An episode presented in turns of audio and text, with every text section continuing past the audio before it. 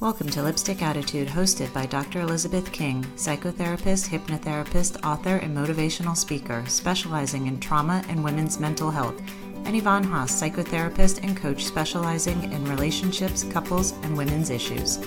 This show is your dose of inspiration, information, and laughter. In each episode, Dr. King and Yvonne bring you hacks, tips, and inspiring stories to help you live a successful life.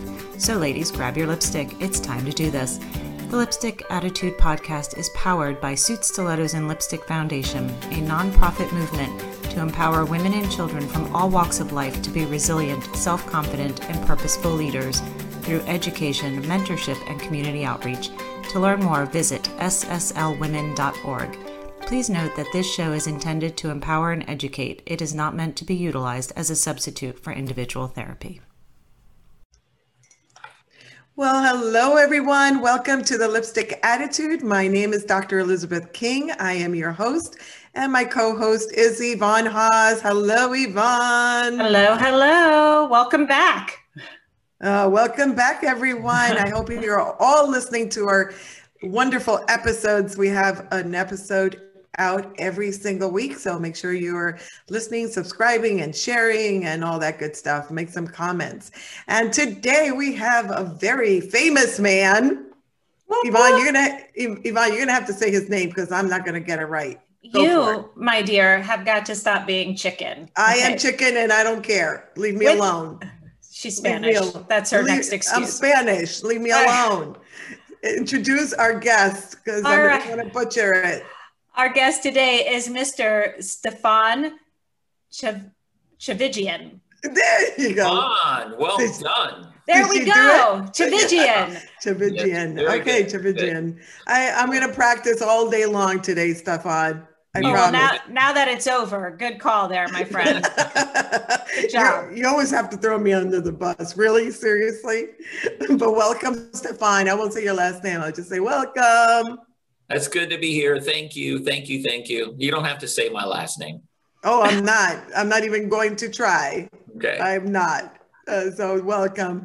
We, we have an amazing show, and Stephan is one of my most favorite people. You don't know that, but you are one of my most favorite people um, because you speak so well about everything you speak about. I just love hearing you, and you're funny as heck. That's really the the main thing there.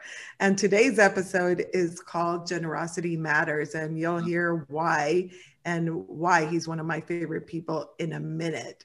Yvonne, you want to take it from there? I sure will. So, everyone, please welcome Stephan Tchividjian, born the eldest grandchild of the Reverend Billy Graham, provided Stephan at an early age a kingdom perspective that he maintains to this day. Stephan ser- currently serves as one of the founders and the president of the board of the National Christian Foundation of South Florida, formed as a platform to encourage and facilitate generous giving among the South Florida Christian community, impacting local, national, international needs. He, by the way, was also a panelist for Men in the Hot Seat Suit Stiletto and Lipstick Foundation's most recent fundraiser, super excited. So if you missed that, you you missed some some real answers there from these gentlemen, but we might actually get Stephan to answer a few more for us today. The first one being, what in the world would have you say yes to being in that hot seat? And be careful how you answer that, by the way. I, n- not knowing that uh, Dr. King thought I was one of, and I didn't know that I'm one of her favorite people. So that's very humble for me to hear that. Um, but I, it's because she asked me. So, um, at first I said no. I said, why in the world would I do that? Um, and uh, in my head, I have a busy life like so many of us. And then she kept asking me and kept asking me. And then I thought, okay, l- let me look at this again. And I said, okay, fine. What what uh, what harm can there be? And, uh, and there was not much harm. It wasn't even that hot. It was maybe a little bit warm, but it wasn't even hot. So I, I would not discourage anybody else from doing it. Well, uh, well, uh, you know, it's very funny you say that, and thank you for not throwing me under the bus. I thought you were going to say she begged and tortured me to saying yes. No, no, no. you said ask. Thank you. No, no, no. Even my office had said he's not going to say yes to that, and and then I told him I said I said yes to that. They go, you said yes to that. I go, yeah. I said, why not? So um, it was a delightful. I didn't get to do the whiskey tasting piece, but um, it seemed like everybody enjoyed that part as well. Well, so you didn't like want to. Uh, I'm, I am going to drop off your kid. You didn't want to join us on the whiskey tasting, but yeah, I, I got a reputation to keep. I didn't. You'll do it behind closed doors. Is that what it is? they go, look at the guy. Look, look at him. He's slurring his words while he's trying to answer these hot questions. I thought I gotta, well, we thought it would help loosen lips a little bit from, well, the audience. They're already pretty loose already, so that yeah, truth. I know. Truth. I don't need whiskey for that either. I actually don't need anything for that to get myself in trouble. Thank you. I'm good at it myself. Thank you. Exactly. But I'm glad you said you would do it again because I was going to ask you if you would do it again. Um, because it's good for the guys out there to see oh yeah no look he survived. Not only did he survive but he's willing to put himself out there again. Yeah you know what? And and i would i would venture to say that doing it in person would even be a little hotter because you've got mm. you know you've got you're in the room. You feel the tension when those questions come your way. So in zoom you can just sort of quickly, you know, disconnect or mute or turn off your video or, you know, whatever. Pretend you're getting a phone call. There's easy ways, which I may do during this podcast. You never know. If all of a sudden I appear on you, you'll be like, what's going on? we also can't mute the audience when it's in person. So you never know. Exactly. There's no filtering of questions if people yes. are in the room. I have no right, control. Right.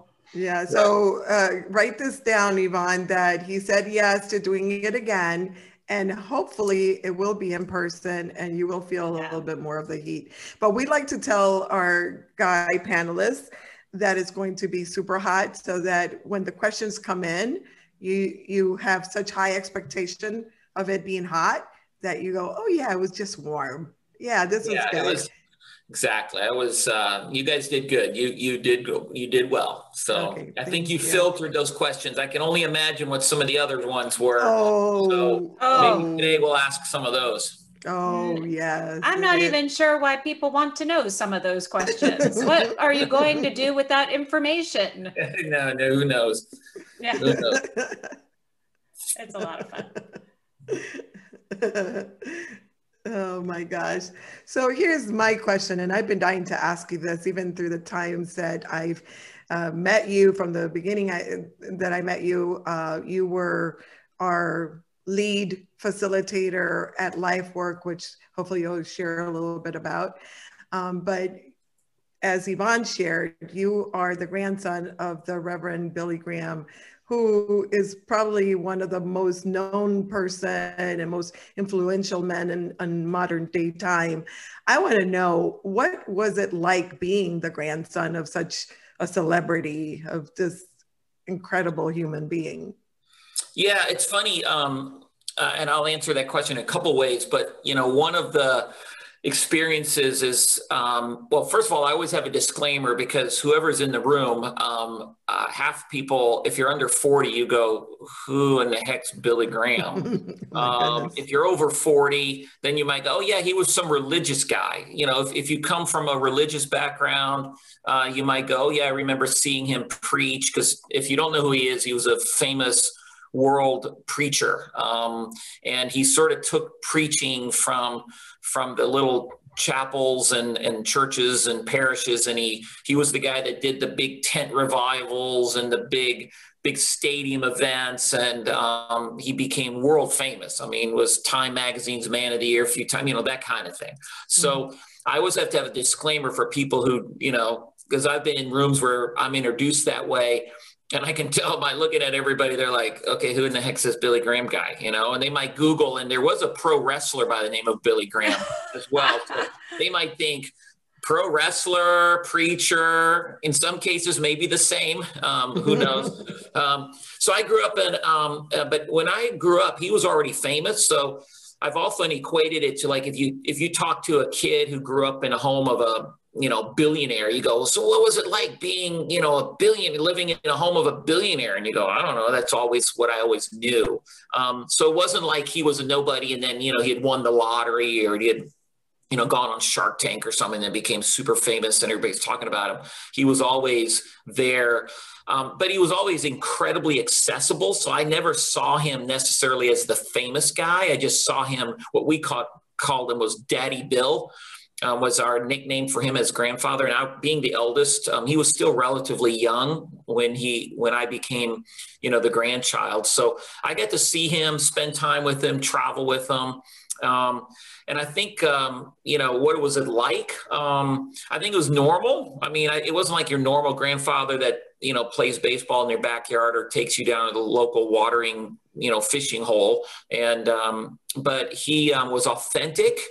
And I will often say I never saw an inconsistency with the public man and the private man, which unfortunately wow. in today's world where anybody who's a leader whether it's a religious leader, political leader, business leader, entertainer, whatever, you know, we've become so cynical that, you know, they say one thing and then we find out later they're actually doing the opposite. And you're going, you know, especially when it comes to the church world.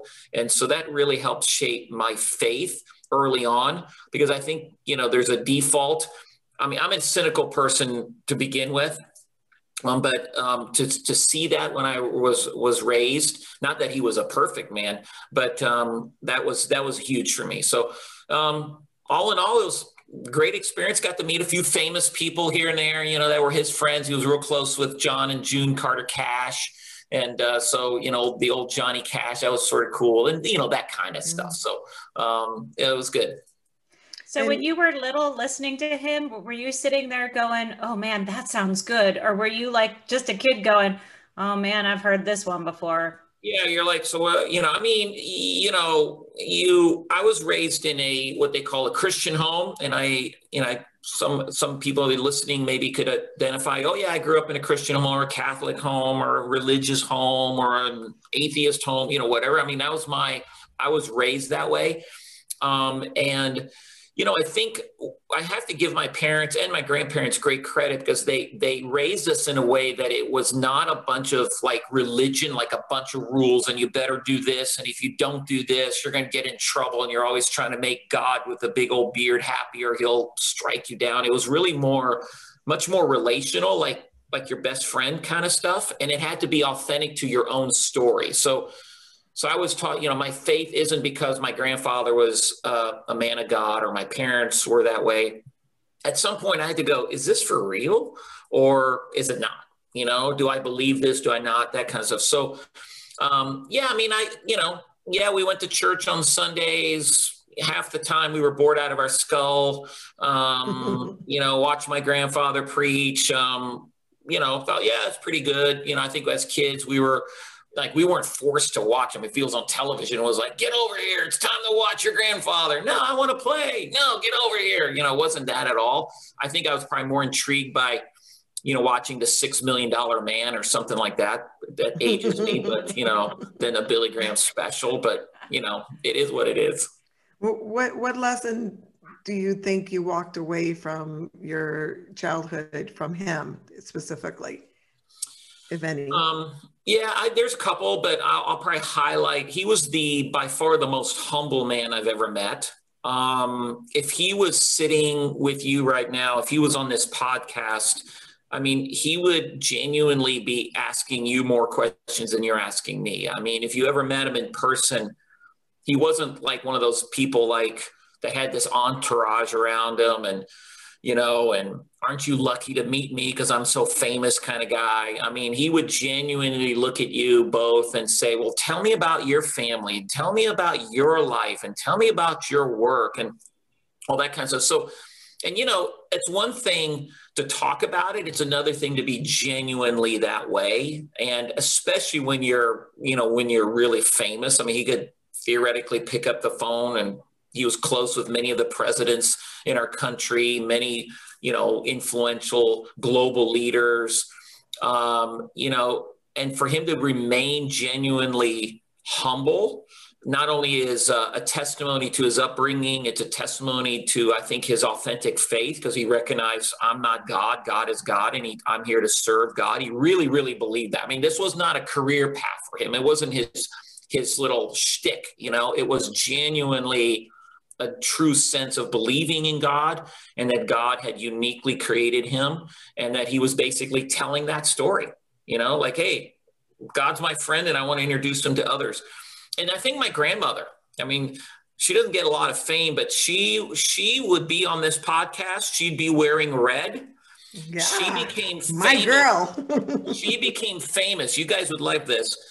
She became famous when my grandfather was uh, famous, and they went over to England for the first time. Over there, the religious people, like the Christian people, were the women would wear no makeup, no lipstick, you know, dress really like prim and proper, and you know, the sort of that. That was just the way they did it then and my grandmother came over there and she put, made a point of putting red lipstick on her lips everywhere she went and that just started like a revival i mean like all the women started putting red lipstick running to the shelves and it became this thing like oh my gosh this religious lady the wife of billy graham is is able to wear lipstick. I guess we're able to wear lipstick. So she would fit right in with you guys. You you would like she would be like wow. part of this thing you guys have doing here.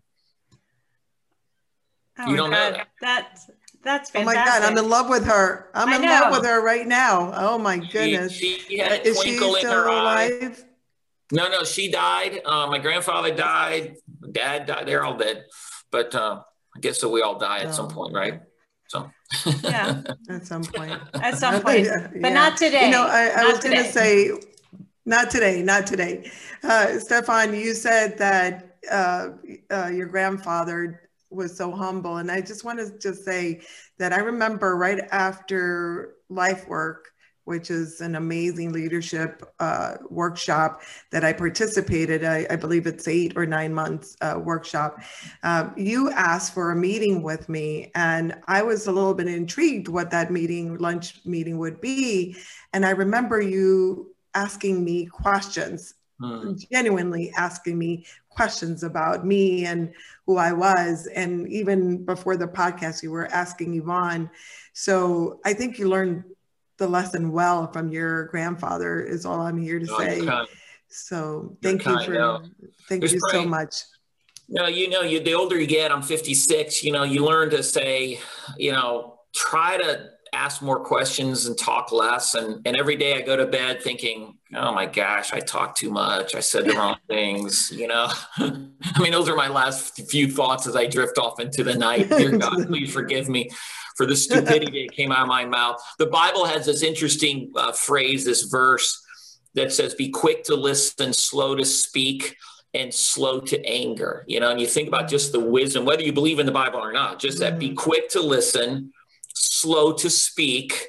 And, and today would be like slow to text, slow to tweet, you know, slow to email, you know, and be slow to anger. You know, how many times mm-hmm. I've, I've, given myself time if someone ticks me off or mm-hmm. whatever, I go, okay, just don't react, you know, take a deep breath.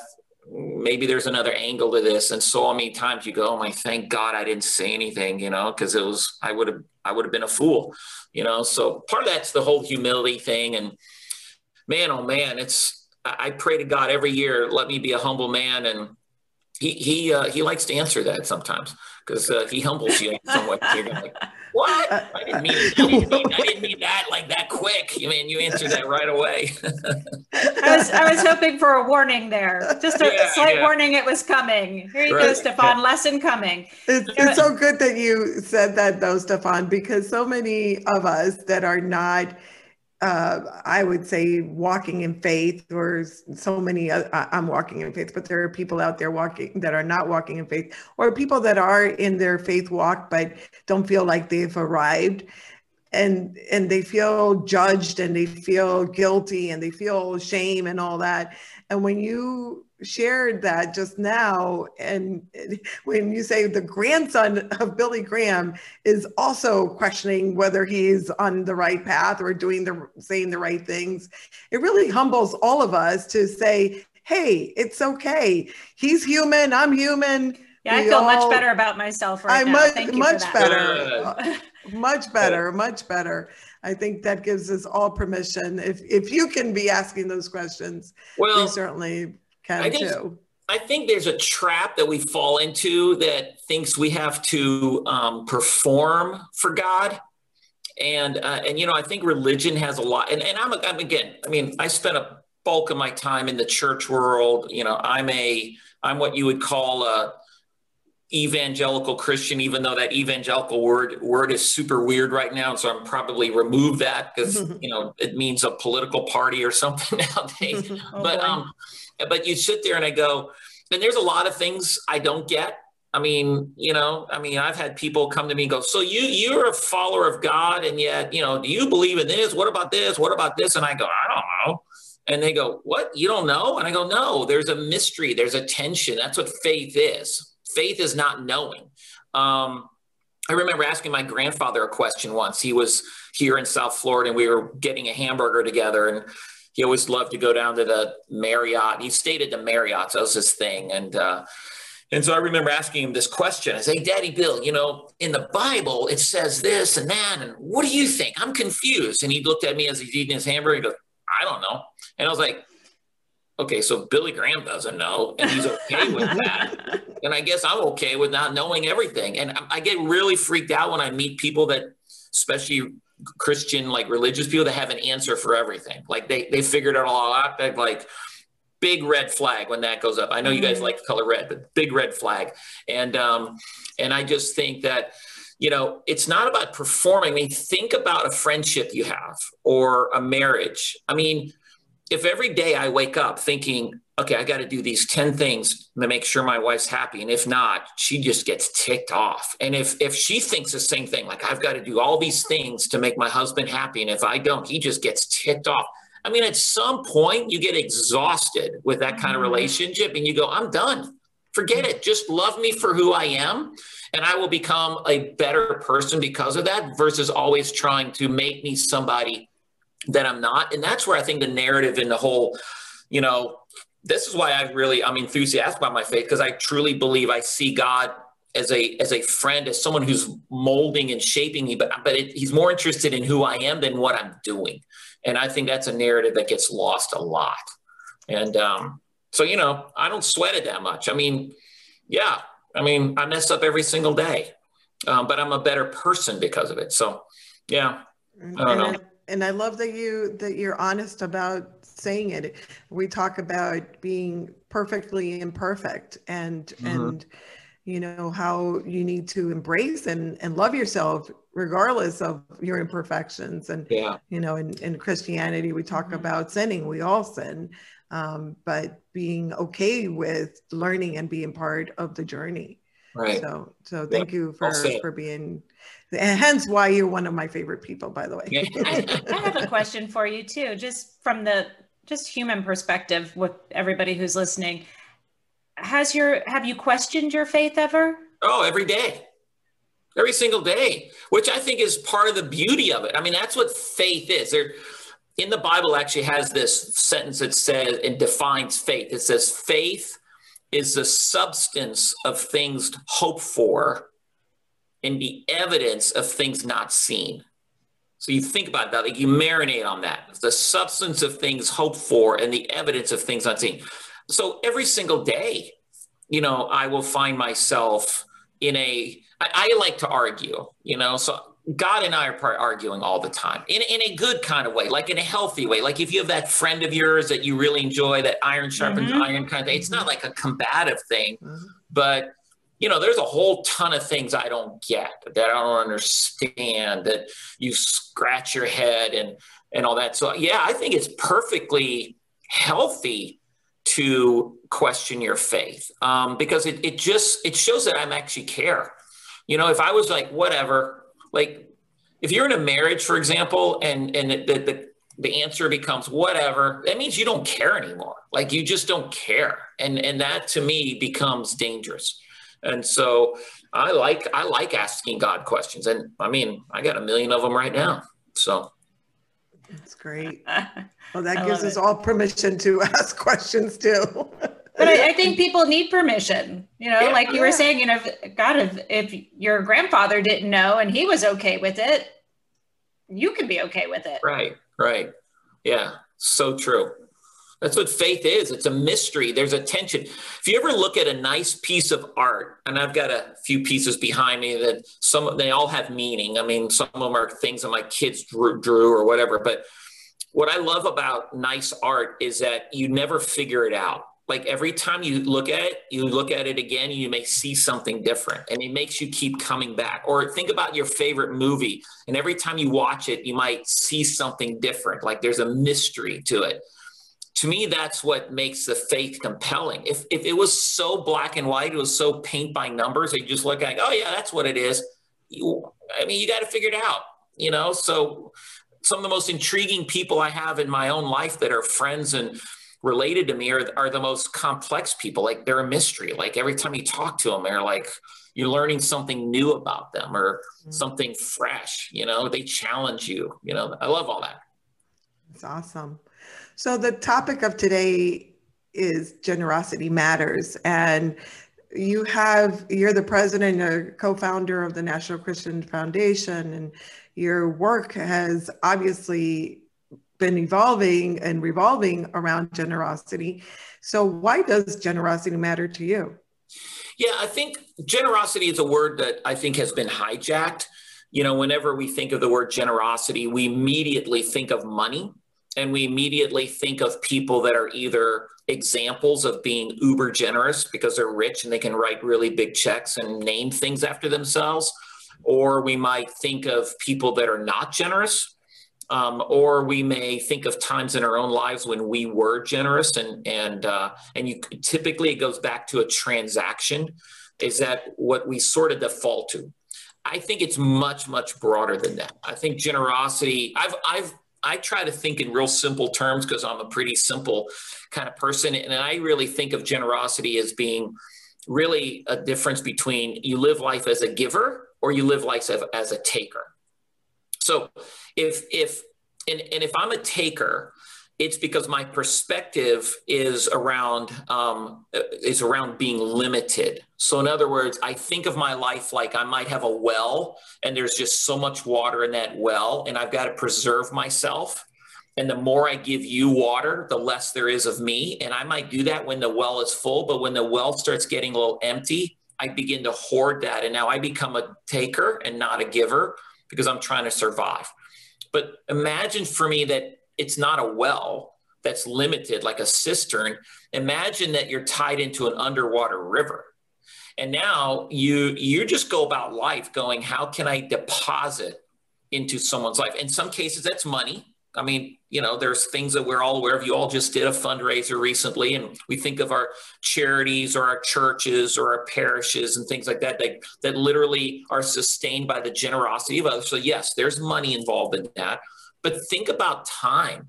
Think about your reputation. Think about, you know, coming alongside a friend. I, I think of single moms that are, my daughter has a, a nonprofit works with single moms that are mostly um, impacted by poverty and I'm thinking, man, those are some of the most generous people. I mean, they're working two jobs. They're caring for their kids.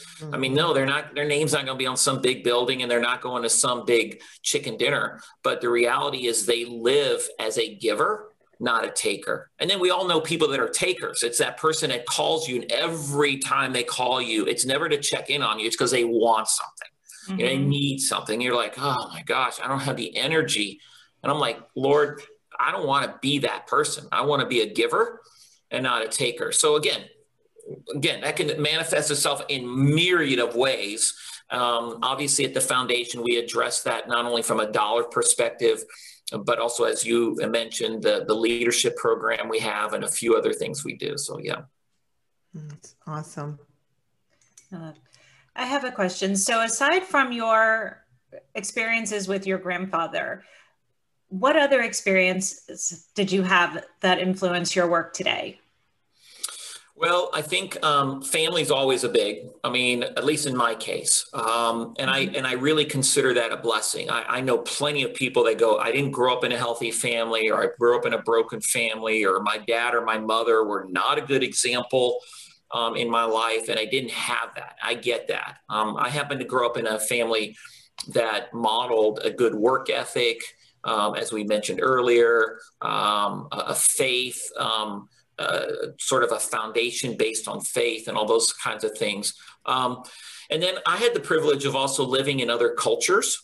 And so I lived part of my life in, in Europe, um, as well as a little bit in the Middle East. And, um, and as, a, as a young kid, I think that really helped shape you know, and we're seeing it. I mean, one of the reasons I love living in the South Florida community, and, and obviously we're seeing that happen across the United States, is I love the diversity of cultures and the diversity of ideas. And, and it doesn't mean that I understand it all or I get it all, or maybe I even want to adopt it all. But, you know, there's a mutual respect that says, well, that's the way you think about that, or you've grown up in a certain way. So that really helped um, shape early on I thoroughly, thoroughly love diversity and cultures and and going back to the questions, you know, get to sit with somebody, you know, for example, in the in the, if we're talking about a hot seat, you know, in the, in the Christian space, the whole uh, gay LGBTQ, that whole topic, you know, I, I would have to say for the most part, the Christian community has just treated the gay community terribly. And um, I'm I'm a heterosexual man. I don't fully get it but at the same time, I have friends that are. And to be able to sit there and have this understanding, a dialogue of, of you know, in a civil way where you you're learning each other and you're learning about each other and all those kind of doesn't mean I have to become you or you have to become me in order to have a, a friendship. Um, I'm totally anti this cancel culture that we're experiencing right now because I think we're missing out of learning. If I cancel everybody I disagree with, then it's going to be pretty boring. It's just going to be me looking at myself in the mirror, you know, and that gets old after a while.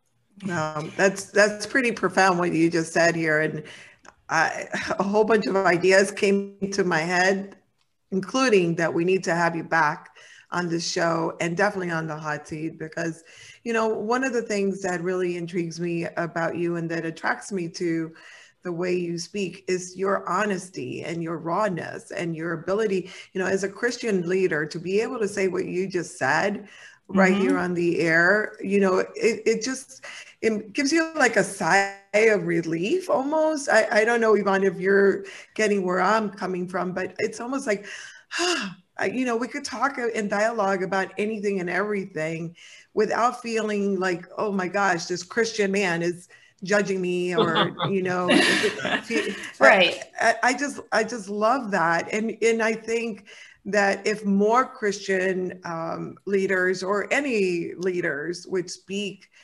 honest and raw and and without pretenses the way you do i think more mm. people would come along for the ride mm. and would be willing to you know hear hear you out and mm. and and even come uh, along for the for the journey because I think that a lot of people shy away from religion, and this is a totally off topic uh, comment that I'm going to make, but a lot of people turn off from religion because they feel like they are not even worthy to be mm-hmm. sitting there. Mm-hmm. And when they hear from someone like yourself that we are all in this together, it really gives you an opportunity to pause and breathe. Mm. So I, I thank you so True. much for that. Yeah. Truly. I, I think we need more of that period end of story. You know, period, I mean, especially right now, like when you were saying earlier, Stephan, about be slow to anger. Mm. I just want to turn to some people and say, slow your ride. Like, right. come on, everybody. Right. Like you can have a different opinion. We don't have to hate each other. Right. You know, right. but I and you know, and you don't need to be a leader to make that your mm-hmm. mission to be able to listen to other people. But you're right, we are very much a cancel uh, society, and a lot of people are. I mean, I see it all the time. I'm unfriending this person for their view right, or that person. Thinking that, just you unfriend. yeah, they live their life unfriending, quote unquote, like they're on Facebook. You know, it's yeah, you know, we need to grow yeah, up a little bit. What happens is you miss out on the opportunity to learn and listen um, from the experience. You know, if so, I one of the things I say to God pretty much every morning. And, and for me, the prayer thing is an ongoing, it's conversation like we're having. It's not like, oh, dear God, and it's, you know, that kind of thing. Even though, I mean, there are times I close my eyes and all that, but have, it's just a conversation. Is I always say, Lord, I, I make me suspicious of myself. Mm. You know, mm. like, like as I go throughout my day, you know, our default is usually, you know, well, my opinion's right. You know, I mean, yours is wrong, mine's right. Now I'm going to spend my time convincing you why mine's right and yours is wrong. I mean, we, we sort of walk into conversations, we walk into meetings, we walk into things like that. Like if you create a suspicion around yourself, like maybe I'm not right. Maybe my perspective on this is not correct. Maybe I misread that email. Maybe I misheard that message. Maybe I misinterpreted. Maybe I don't understand the context of where it's coming from. All of those things can begin to shape my response to that. And this goes back to that listening and, and learning. And, you know, my goodness, uh, like during this whole thing that happened after George Floyd, I work with a lot of churches. And so we pulled together on Zoom African American churches, Hispanic churches, and white churches, just the pastors, to have some really honest conversations about what was going on. Because even within the church, it was divisive. I mean, it was really divisive.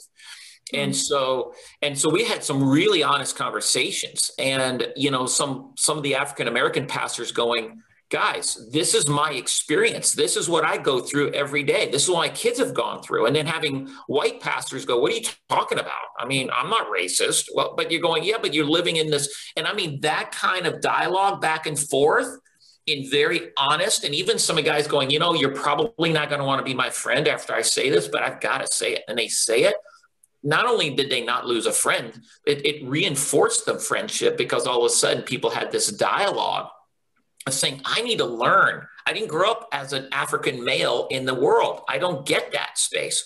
But for me to sit with somebody that I trust and go, okay, help me understand, you know, that's that's why I think the diversity, it, it, you know, again, I don't have to become that person. I don't have to change my opinions, but I'm I'm I'm much more sensitive to it.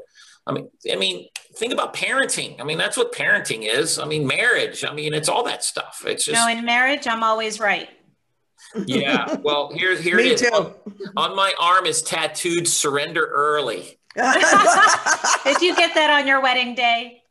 No, no. I learned after thirty some years of marriage. Like, you know what?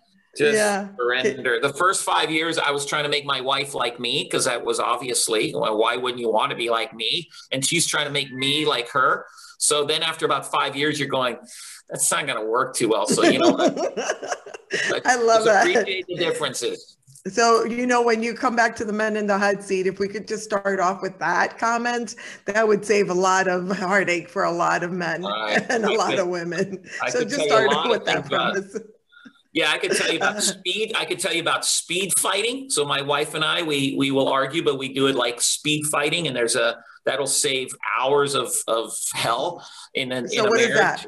What is that? You just, I mean, you speed fight. Um, so um, I can, well, I'll tell you a brief story if you want me to. Um, yeah, go ahead, go ahead. Yes. So, so, my, so my wife and I, um, we try to take about two weeks um, every year, just the two of us. We have five kids, seven grandkids. So we say, okay, we've been doing this for the last maybe 20 years, where we just the two of us will go away, just the two of us. So we'll go to the Caribbean or do something like that.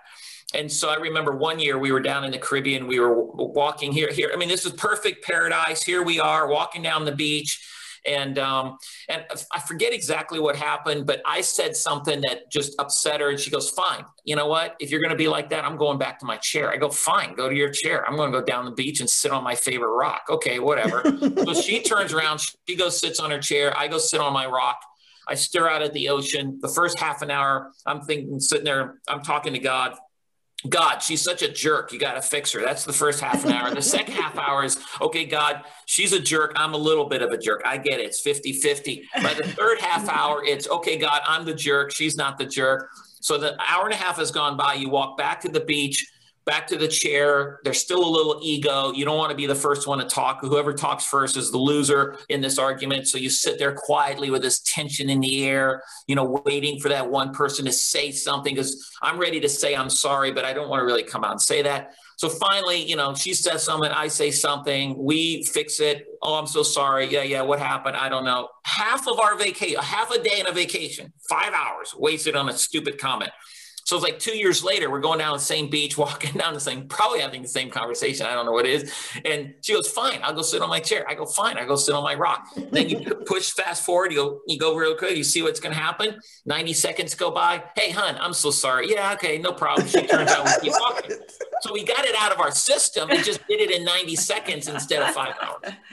I, I love, it. it. I love it. Uh, Yvonne and I were both psychotherapists. We're going to teach that. That's going to oh, be part of our repertoire. Like, get it out. Get it do out, it but do it fast. Like, do not dwell on it. Just, just yeah. get it out. I love it.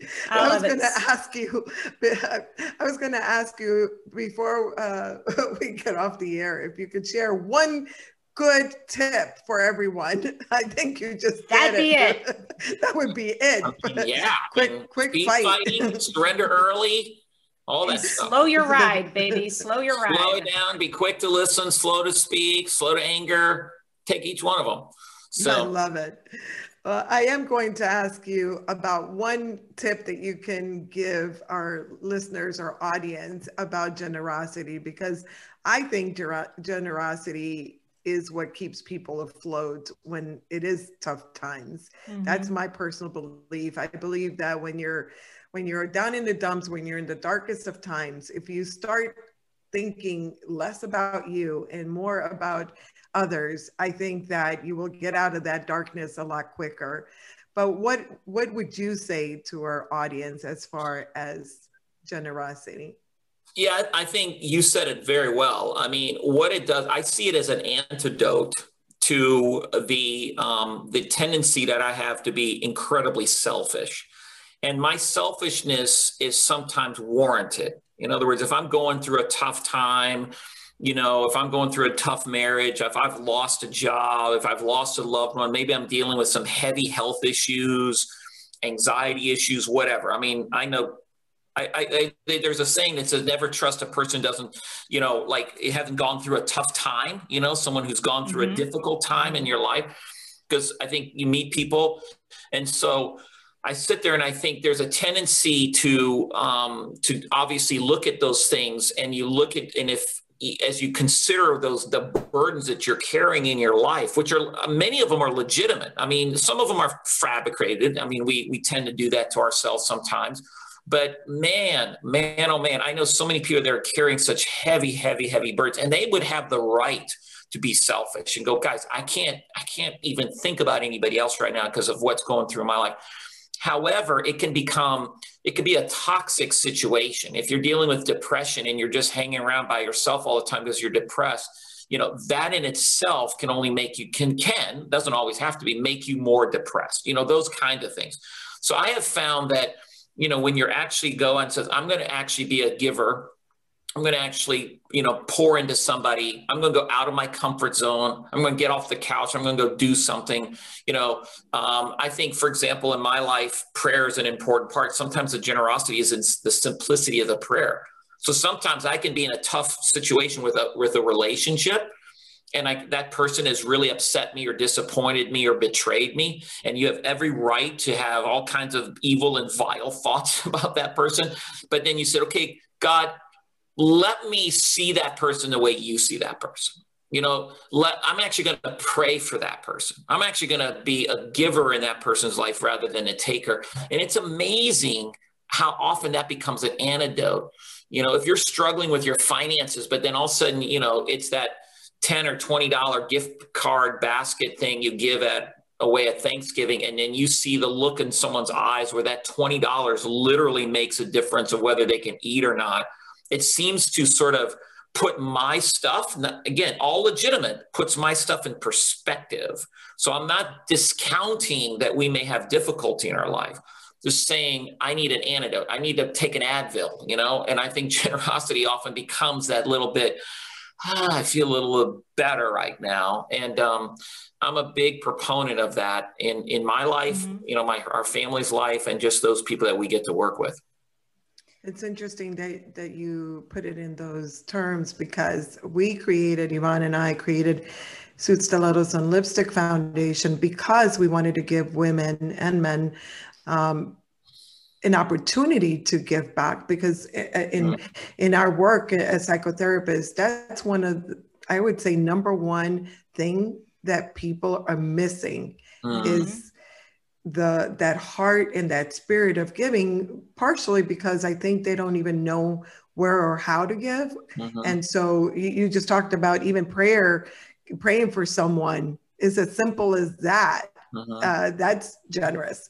Sure. Um, but you know, giving people the opportunity, like for example, we're doing our toy drive. We're fun, doing fundraising for our mentorship program for kids and for women, and mm-hmm. the toy drive. Well, we get people involved that are leaders involved in doing those things because they too will step out of their comfort zone and out of their their hmm. you know four four walls of you know just being focused their focus on what they're doing for themselves and feeling sometimes uh you know their life is out of control especially through covid right. everybody feels like mm-hmm. what's next and what not what's coming down my way? When you really step out of that comfort zone and have that heart of generosity i think your life really changes. Yeah well, so, very well said. Yep. So, so true. Yeah. So, thank you. So, uh, no, thank you. I, and we always end our programs by me asking the question of how would you like, what, what would you ho- hope your legacy will be? How would you like to be remembered? Because we feel like we are creating a legacy in the work that we do. And certainly you're doing that as well. But what do you hope for your um, That's always a good question. Um, I um, I think the word faithfulness is is a word um, that I would I would like to be somehow woven into whatever is said about me. Um, I have a um, I have a on, on my arm is another tattoo that says a long obedience in the same direction, and um, it's actually a saying that Nietzsche had said, but then a pastor by the name of Eugene Peterson, he's passed away, prolific writer, he had taken that and sort of wrote a book about that with this idea of a long obedience in the same direction. And I love that thought of that saying because it does reflect faithfulness, whether it's my faithfulness in my marriage with my children, grandchildren, in my work, in my friendship with God.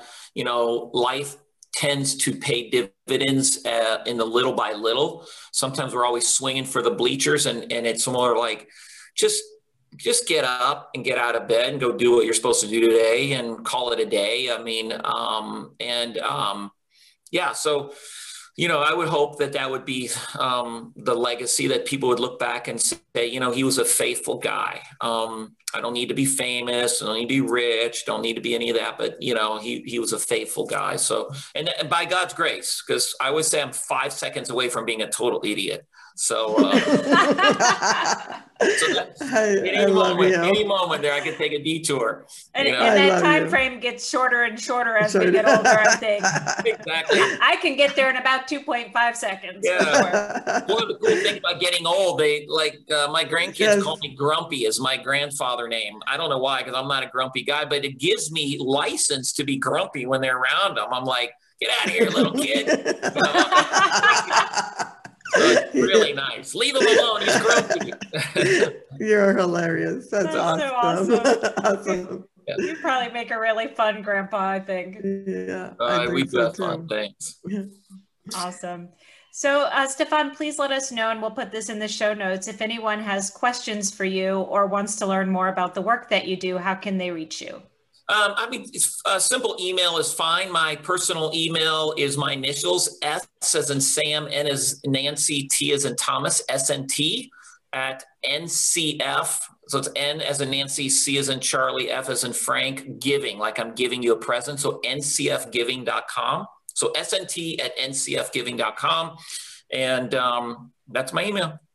That's awesome yeah, please reach out to Stephan and find out about LifeWork because it was probably one of the most influential uh, workshops or training that I have been part of. So, um, well, thank you. That says a lot. Uh, absolutely amazing. So, and you meet amazing people there.